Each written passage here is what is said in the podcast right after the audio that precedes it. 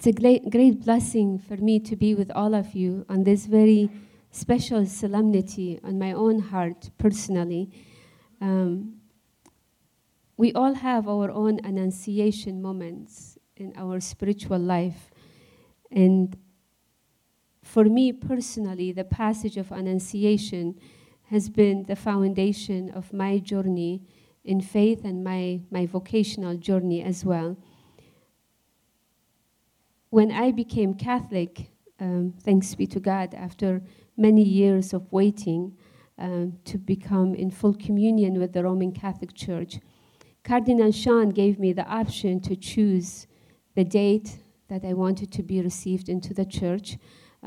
It was a little bit different than other lay people or adults when they go through RCIA, because I was already a sister and took a long time to get all the canonical permissions of moving as a professed sister from one rite to another. I couldn't become Catholic right away from Assyrian rite, which is my parents' church, because in between the Assyrian Church and the Roman Catholic Church, there is another rite, Eastern rite, that's in union with Rome, and that's called the Chaldean Church. So first, I had to be received into the Chaldean Church, and then from the Chaldean Church to be received into the Roman Catholic Church. So it was a little bit long canonical process, and especially being a professed sister. So that's why my reception into the church, it was not like with a group of people who usually go through the RCIA and there is a set date for them to be received into the church. Often it's around Easter Vigil or Easter Day. So when Cardinal Sean gave me the option to choose the feast, I chose September 8th, and I mentioned to a lot of people I wanted my birthday in the church be on the Nativity of Mary, because Mother Mary has been mother of my faith and mother of my vocation. She has really mothered me and led me to be where I am today. And then on that feast, and same thing when I made my vows in the Roman Catholic Church, I had to profess vows again, because at that time, I have left the Assyrian Church and my vows were to the bishop of the Assyrian Church. So when I made my vows again in the Assyrian Church as a diocesan sister, the cardinal also asked me to pick a date and the readings for the day. And I chose September 8th. I wanted, again, my vocational journey to be, again, on a Marian feast. For both events, September 8th and December 8th, I chose the passage of Annunciation. And then a few years later, when Cardinal Sean asked me to discern with him the possibility of staying in Boston and starting a new religious order in the United States, I don't know if anybody can imagine how terrifying that decision was. I didn't come to live in the United States and stay in the United States. I thought I came for school, and took me about 2.5 years, almost 3, to learn English. I came with 0 English. I started to get, they call it level A, like just taking basic A, B, C, good morning, and moving, to other stage B, stage C, and stage D levels. And then I had to take the TOEFL exam. Those of you are familiar with it. It's a very old English test for any immigrant students who do not have a high school degree from United States, even if they have college back at home, in order to pursue further studies in United States, they have to pass the TOEFL test, which is very, very tough English test. And I learned that even for American-speaking people, the TOEFL test is a very tough English test. So it took me about 3 years to learn English. And aside from then learning everything about the culture and the custom and the lifestyle, being women from Middle East is very different, than, being in America. So I really never imagined my life. Sometimes people ask me about my vocation. There wasn't really a single day in my life that I kind of planned or I decided. you know, often that's why I always chose the Annunciation for all the major steps in my life. When I became Catholic, when I made my vows in the Roman Catholic Church, and even after we started this new community by the grace of God and help of Our Lady and St. Joseph, and I had to make vows again, but this time was according to the rules of the Daughters of Mary of Nazareth, which is the name of our community. I also chose the passage of Annunciation. Even though when I made my vows in this new community, it was December 1st, which is a feast of our patron, Blessed Charles de Foucault. So the readings were definitely not of the day, but I still chose the Annunciation. So this day is a very special day for me, and I'm happy to be here with all of you to share whatever the Holy Spirit will lead me and guide me throughout the evening, because I have always believed that everything in my journey, faith journey and vocational journey, I owe it to the Blessed Mother. So it's very fitting for me to be with all of you to speak about this on this very special feast. Even when I received a letter from Mr. President to come here, I was given different dates, options to choose from, and the last one was March 25th. So I said, yes, I will take March 25th. So here I am, I'm with you on this feast. On my way here, I've never flown to this Dallas airport. I've been to Washington many, many times for a lot of meetings, conferences. So I always fly to Reagan Airport, but I received the direction that this is closest airport, so I flew to that one. It's very big. But as I was making my way to the ground transportation level, I saw a picture of a child and a mother making fingerprints on a cement. And that really struck me, you know, as I just like stared at that image of a mother and a child making fingerprints on a cement. And it says, what kind of print you would like to leave behind? And as I walked up here, I love St. Joseph. Our convent is named after St. Joseph.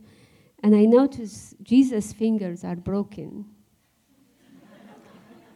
Because one of the things I was going to share, how each one of us are called to be Jesus' fingers. And in all seriousness, truly, when I saw that picture in the airport, this image came to my mind, how each one of us, we can be the fingers of Jesus. And literally, his fingers are broken. You can come and check it up later. But the reason I thought how each one of us can become fingers of Jesus, in recent years, at least for me, I remember when I first came to United States around 2002, I came in a very, very difficult time in the history of the Church of America, particularly in the Archdiocese of Boston. I came to Boston when the scandal broke, and it was just devastating to people. At that time, what we knew in the Church of America, that Archdiocese of Boston has the largest cases of sexual abuse. And I came during that time, very solid in, thanks be to God, by the grace of God, in my faith foundation, as we say it in the young people's language. As you know, I lived on campus for 10 years. I love working with college students. I call them my kids, so I hope you don't mind. But we say that, you know, like, you know, being on fire for Jesus, being on fire for the Lord. So I came with that zeal, as we know from the scripture, zeal for your house consumes me. And then I came in a time where people were angry at the church and still are. People chose to leave the church and still are. Some of them choosing the same path now, almost 15 years later. I came in that time and pursuing to become Catholic. I became Catholic in 2005 in a diocese that was so broken by abuse. And then in that same diocese, 4 years later, the bishop invited me to discern to start a new community in Boston, the same diocese that has been broken by the darkness of the sexual abuse scandal. It was not an easy discernment. To start a religious order, it's not like starting a club on campus. It's not that at all. You know, I often tell my daughters in the community, every morning when I get up, I tremble before the throne of God in the Blessed Sacrament. And I beg him for the grace that I will be faithful to whatever he asks me, that I will be a faithful servant, a faithful sister, and a faithful mother to these women who come to our community. And I tell them, I tremble before the Lord for this, because I don't think we are in need of just a new community. America has been blessed by so many religious orders. Religious sisters and brothers and priests, they were the pioneers of so many good things that happened in the history of America, from education to healthcare to social work, you name it. Read the history of American saints. Mother Cabrini, Mother Elizabeth Ann Seton, the North American martyrs. They built the Church of America and many more.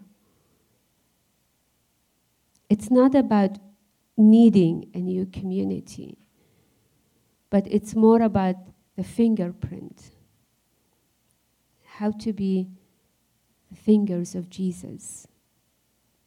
Every new community, like every new college, exists based on the needs of the local church.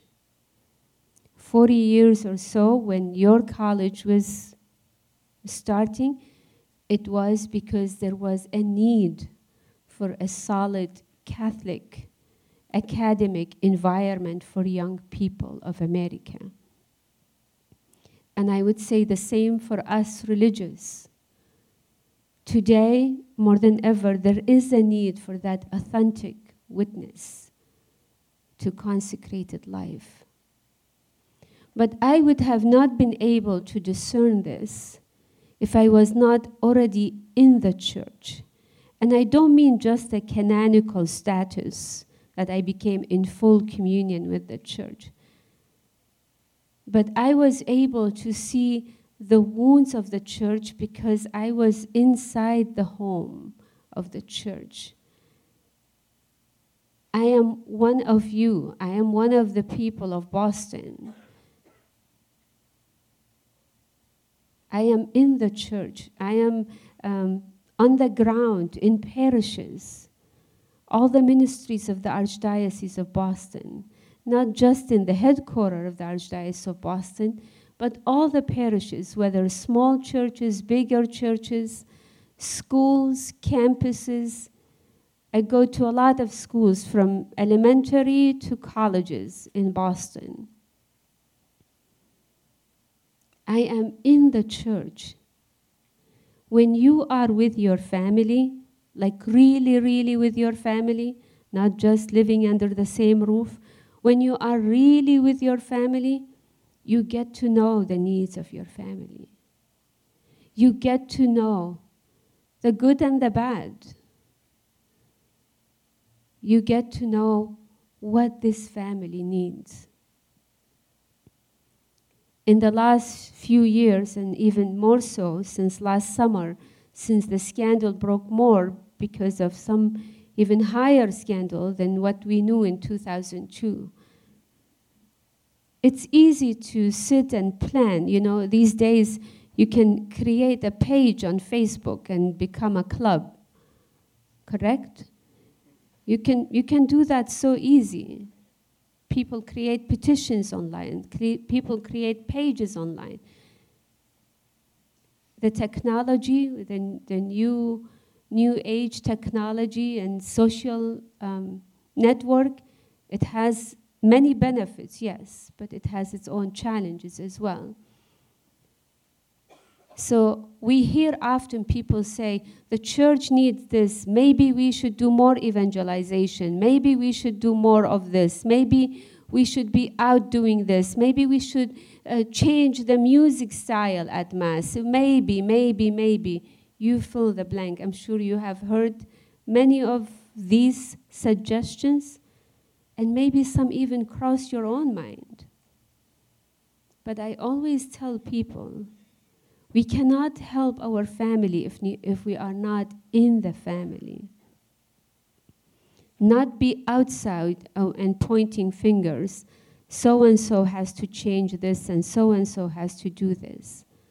So we can help. We can be fingers of Jesus, but we have to stay in the church, no matter how broken our church is. A lot of people didn't understand my decision of becoming Catholic in Boston, in the middle of the ugliness of that scandal. Cardinal Law had just resigned. Cardinal Sean came, meeting with all the victims, trying just to understand and grasp what the scandal did to the Church of Boston. And in midst of that, I chose to become Catholic. I remember even somebody sent me a book to read. It was not a good book about the Catholic Church. It came to me in the mail. And I sent it back to the same person. I knew that person. I sent it back by the mail also. I said, I chose not to read it, not because I want to be ignorant, but for me, it doesn't matter. I am not becoming in union with the Roman Catholic Church because it's the perfect church. My church, just like any other churches, made of human beings.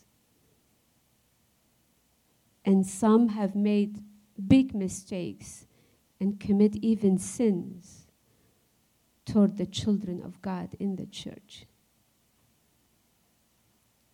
But the church is not the priests who abuse children or the bishops or cardinals like we knew since last summer here, or those who covered up, you name it. You are all young people in academic field. You know how to read news, where to find news. You know everything that's out there. The church is much bigger than all the pain that we have seen. I remember in 2009, I was invited to give my witness, really A to Z. And it was big discernment for me to speak about my childhood, my parents. I grew up in a very broken home and broken childhood. And then about my faith journey and everything. And I was on campus at that time, and I had my major commitment to the students. I was full-time campus minister.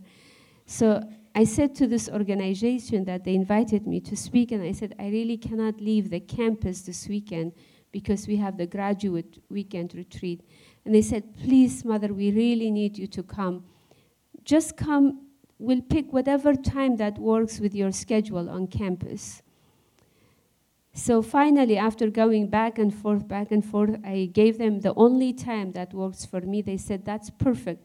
We'll put all other speakers before and after just so we can fit the time that works for you.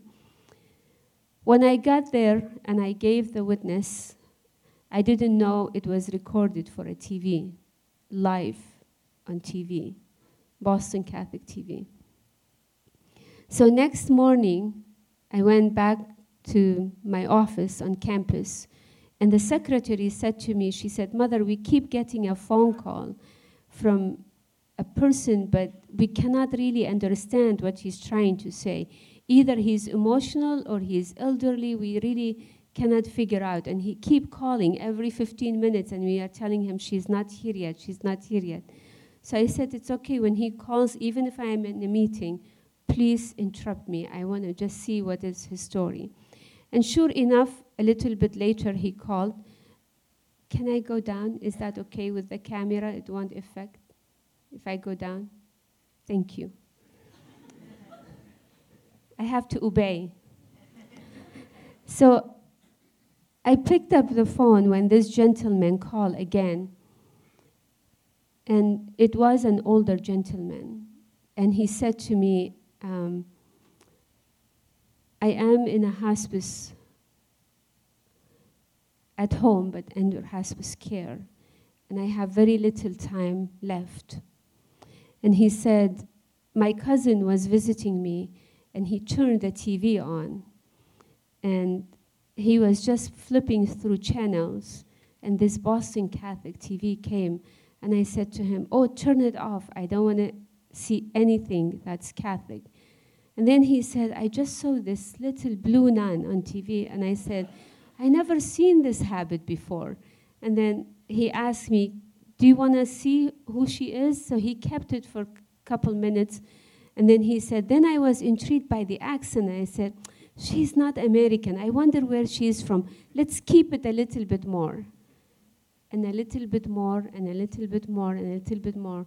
He ended up listening to the whole story. And he said, after you finished, he said, I couldn't help but cry. And he said, 50 years ago, I was abused as a teenager by a priest that I thought he was like a father figure to me because my parents were divorced. And he said, for 3 years, I suffered from that abuse. And since then, my life, it's been from one darkness to another. He got married 3 times, and the marriage never survived because he was so broken from inside. And he said, it's been more than 50 years since I left the church. I couldn't be part of something that destroyed my life. And he said, now I am battling cancer and I have very little time left. When I listened to your story and how much you suffered for your faith, from losing your family, being disowned by your parents for this faith, he said, you taught me one thing, that the church is bigger than my wounds. The church is bigger than my wounds. I was crying on the other side of the phone as he was sharing with me. And then he said to me, will you help me die Catholic? It was one of the most moving experiences in my life. And I've seen so much in the 50 years of my life. As you heard from Mr. President, from serving through 4 wars, many handicap of wars, and even now in Boston, the things that I see through ministry, but helping that man come back to receive the sacrament. The day that he received communion, after more than 50 years, I felt I was holding a very sick child receiving First Communion for the first time. He died in union with the church. The church is bigger than my wounds. The church is bigger than you and I. The church is bigger than the scandal. And please don't take me wrong. I am not dismissing the pain that the children of God have seen because of scandal. I work with victims. I know what abuse has done to some of the souls. I know it firsthand. And I work with priests as well who are no longer in ministry because of that. So I am in the church. I am in the heart of the church. I've seen the beauty of the Mother Church. And I've seen what our broken humanity can do in the heart of the church. And that includes all of us, some in bigger role than others. We have to be in the church in order to be able to help. The church, often we hear, it's you and I, all of us. But at the same time, you have to remember the church doesn't belong to you or me.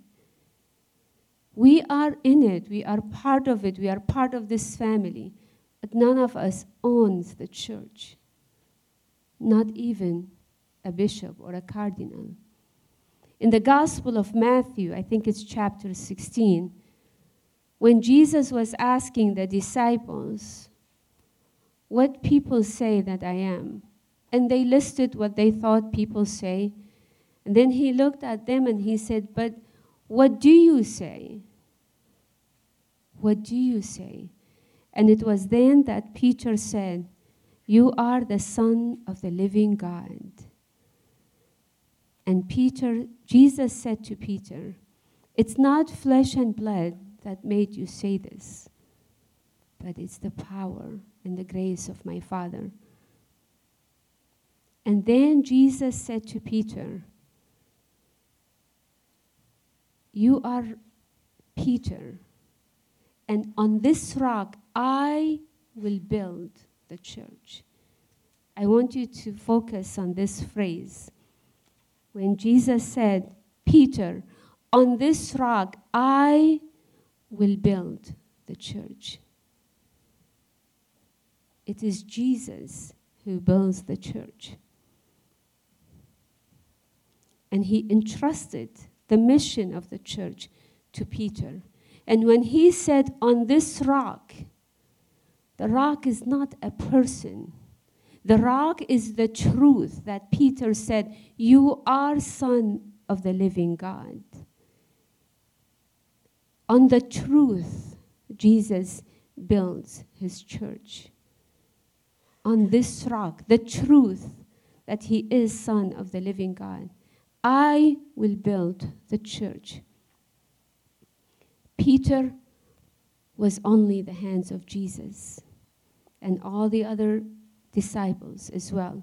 Just like you and I today are called to be the fingers of Jesus. Peter left his own fingerprint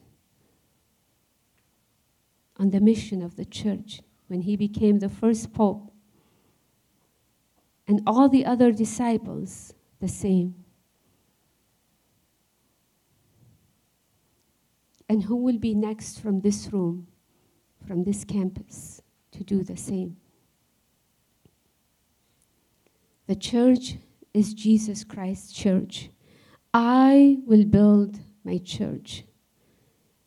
And not all the doors of hell will ever prevail over the church. I know you do have a program you go and study in Rome. You cannot help it when you go to Rome.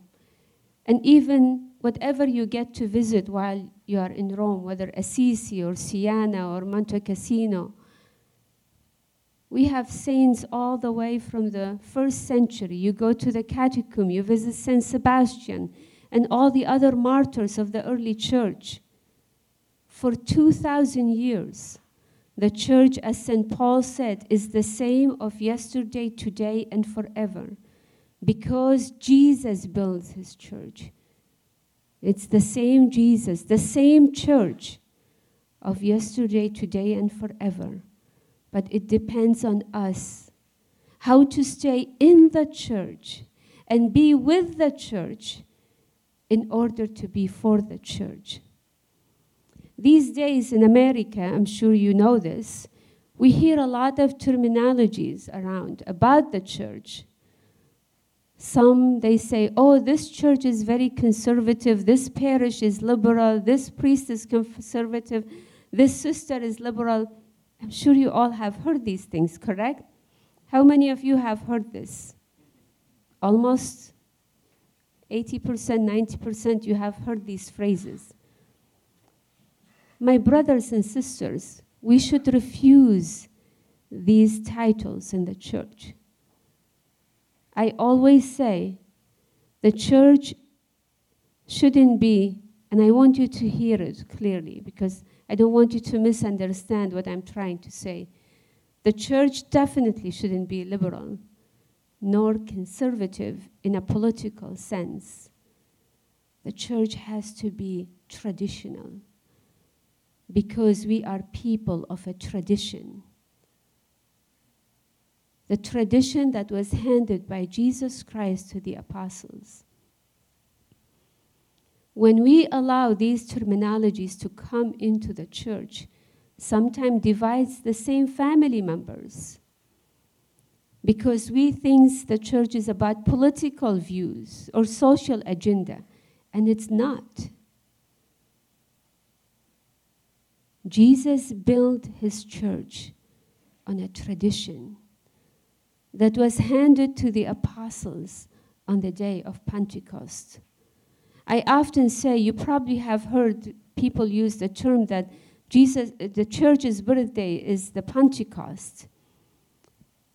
In my own personal reflection, I say the birthday of the church is Good Friday. Because on that day, and I know you have a strong devotion to the Sacred Heart in this campus, on that day when Jesus' heart was pierced, blood and water gushed from the heart of Jesus, and our humanity was washed and cleansed. And on that day, we sinners became children of God. On that day, the church was instituted by the precious blood of Jesus, by the precious water that fled from the heart of Jesus. The church was born from the heart of Jesus. But the church became a missionary church on Pentecost when they received the Holy Spirit and they went out to proclaim the good news. The church was already born from the pierced heart of Jesus at the foot of the cross. That is when the church was born. But we became a missionary church when the apostles received the Holy Spirit and went out to proclaim the good news. We shouldn't, as a church, we should not be influenced by any political views or vocabularies. We are called to be the church of the precious blood of Jesus, of the pierced heart of Jesus, the church built by Jesus and sent out by the Holy Spirit. Not liberal, not conservative, but traditional. Built on the foundation of the tradition, the rich tradition of the Roman Catholic Church. One thing I teach my own daughters, a wisdom that I heard from a bishop who is retired now, very holy bishop. He said to me when I was discerning about this community, he said, "Mother, try never be wider than the church or narrower than the church. Stay with the church." Sometimes we try in America to be very creative and we want everybody to be welcomed.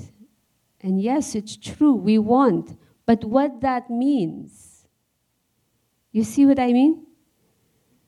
We want a wider church. And then we blame Pope Francis. We said, but Pope Francis wants the church to be like this. Don't be wider than the church or narrower than the church. Be with the church.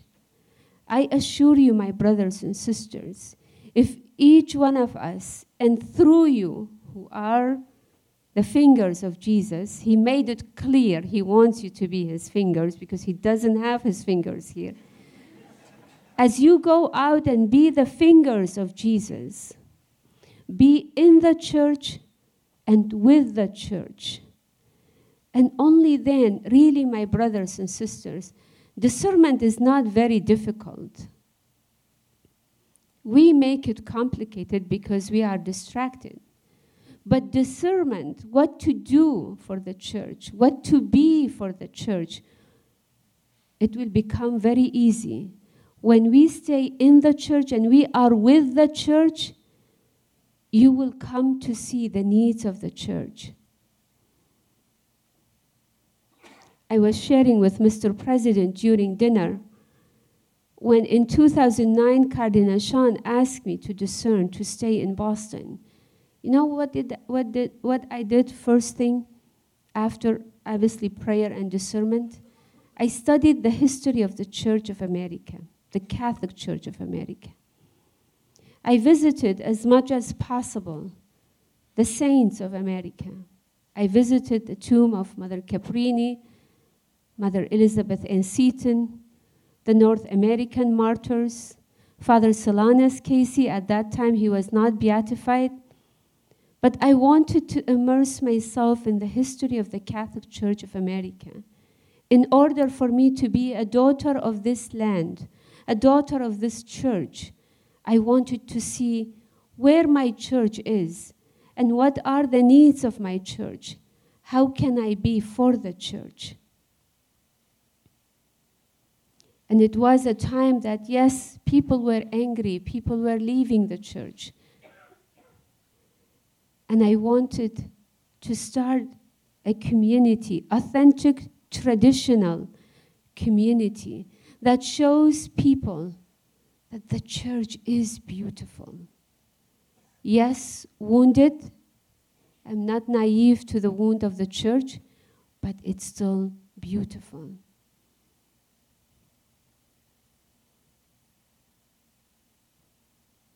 We follow the spirituality of Nazareth because I felt there is a need to go back to Nazareth. In America, I felt in my own discernment, there is a need to go back to Nazareth. Nazareth is a place of incarnation. Nazareth, where the conception happened, today is feast. Nazareth is where Jesus lived for 30 years of his humanity on earth. Nazareth is so important for our faith, where God became human and dwelt among us. I wanted to take Jesus out for people to see the beauty of the church. We serve in prisons. Yesterday, I was sharing with some people earlier one of the experiences I had yesterday of serving at the addiction rehab center. This particular rehab center where we serve, it's not regular detox program, but it's a center for men who are sanctioned against their will to be in that treatment.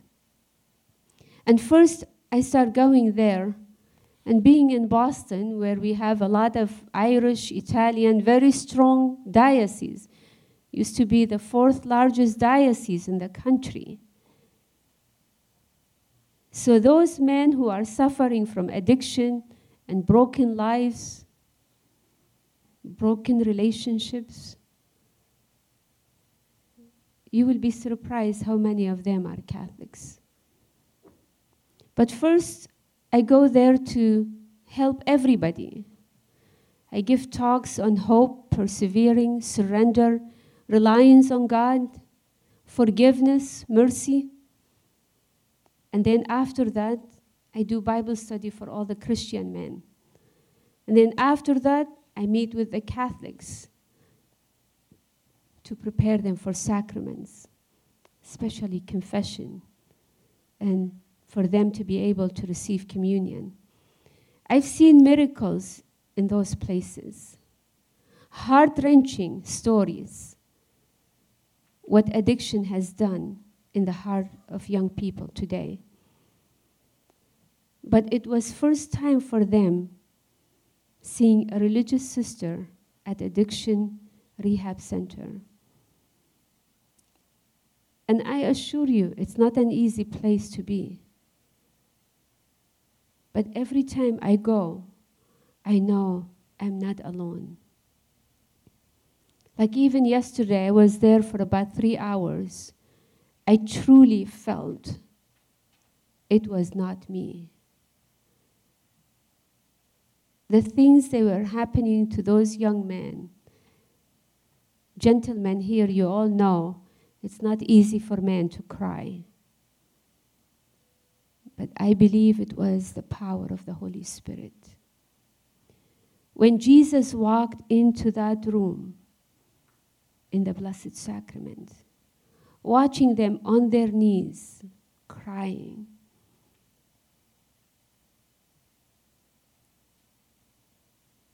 that is the face of the church. The church loves all the way to the end. I get up every day. I don't know what to expect in my day, because that is the life of Nazareth. Mother Mary and Jesus and Joseph were available to all what the Father willed for Jesus in those 30 years in Nazareth. I go to hospice homes, prison, rehab facilities, shelter for pregnant moms, meeting with seminarians, helping victims of abuse. I do anything for the church. You know why? Because I am in the church, and I am with the church, and I will do anything for the church. You know, in our culture, we are so career-oriented, and we are so doers. Often when I meet people, the first two questions they ask me when they know that I am a part of a new community: how many you are and what do you do? Always these two questions. Very rare people ask me, what is your spirituality? Who is your patron saint? What is your charism? How is your prayer schedule? It's always how many you are and what do you do. We focus on number and doing. And you know, the truth is, I wish if I have time, sometimes these questions, they come like passing, you know. If I am in line in a cafeteria or in the train, you know, just going from one part of Boston to another, I wish if I have time to explain to people why I do what I do. It's not that I don't like structure. It's easy to be a teaching order of sisters, and it's beautiful to run Catholic schools and are needed in this country today. And it's easy to open a hospital or a nursing home or a medical center and just focus on that. And trust me, I know that is needed too. But in my discernment, where we are in America and in Boston as a new community, I really feel that there are so many wounds in the church in so many places. I was sharing with somebody just addiction itself. I do get statistic every year, reports how many lives we are losing to the darkness of addiction. And I'm sure you yourself know somebody who knows somebody who has been trapped in this darkness of addiction. Many lives and homes are destroyed. I was reading some reports the other day, just from the year of 2000 to 2017, only in Massachusetts, we had about 16,000 deaths, and the cause is overdose. I have been to funerals of so many young lives lost to addiction, more than I have ever imagined in my life I will see. These families need to know the church is close to them. One day I met a woman at one of the parishes. She was after Mass crying in the corner. So I approached her just to see if she was okay, if there is anything I can do for her. After I sat next to her and we spoke for a few minutes, and she said to me, last year, her son died from overdose. So I gave her a hug, and I continued to listen to her. And then she said to me, but I didn't have funeral for him, Mother. And I said, why? You didn't want to have a funeral in the church? And she said, oh no, I was embarrassed to tell Father and people that my son died from overdose. So I just cremated his body and I kept it in my living room. For a year, poor this mother, she even didn't have a chance to grieve normally because she's afraid to tell people that her son died from overdose. She never had a burial for him or a funeral. These are the people who are hurting in the church today. So I encourage you, as you pursue your education in this great institute of renewing all things in Christ, with Christ and for Christ, I want you to think how big the church is. The church is bigger than our wounds. The church is bigger than our limitations. And the church needs us to be the fingers of Jesus. The same Jesus of yesterday, today, and forever, who promised the apostles that I will build the church. I have great hope, trust me. With all the darkness that I've seen, I am full of hope and full of joy.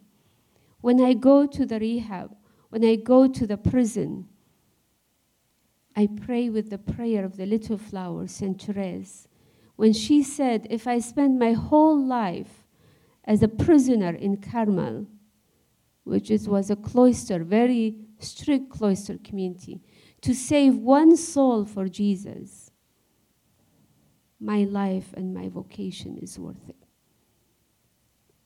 If it was for one soul for Jesus. I remember picking up a homeless man who passed out because of his addiction. And I called the hotline for recovery, and they said they cannot do anything for him before detox. I took him to the emergency room, and I had to call 22 detox programs in Massachusetts, in Springfield, in Rhode Island. I was willing to drive him anywhere to get him clean so I can take him to a recovery program. And it was fall and winter and rainy. And I remember one of the priests called asking for me at the convent, and the sisters told him, I am still with this gentleman, try to find him a place. Every place I called, they said, we don't have a bed. They were booked. And Father said to me, Mother, just come back. Come back. How long you gonna try? You're going to take him one place, and after 2 weeks, he's back on the street with his bottle or with his drugs. How long you going to try? And I listened and listened to him on the phone, and I said, Father, as long as I remember that Saul became Paul, I cannot give up on him. As long I remember Saul became Paul, you know that from Scripture. I cannot give up hope. I cannot.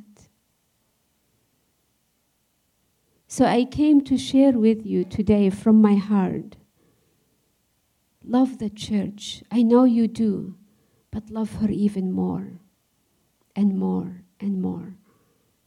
The church needs each one of us, professors, faculty members, employees, staff, even the cook, the housekeepers, those who keep the ground of campus, everybody, every student. Wherever you go, whatever you do, just please stay in the church, with the church, and for the church. Because Jesus needs your fingerprint. Glory be to the Father, and to the Son, and to the Holy Spirit, as it was in the beginning, is now, ever shall be, world without end. Amen. Mary, Mother of Hope, pray for us. Mary, Mother of the Church. St. Joseph, Protector of the Church. Pray for us. Amen. In the name of the Father, and Son, and the Holy Spirit. Amen. Thank you, and God bless you. Thank you.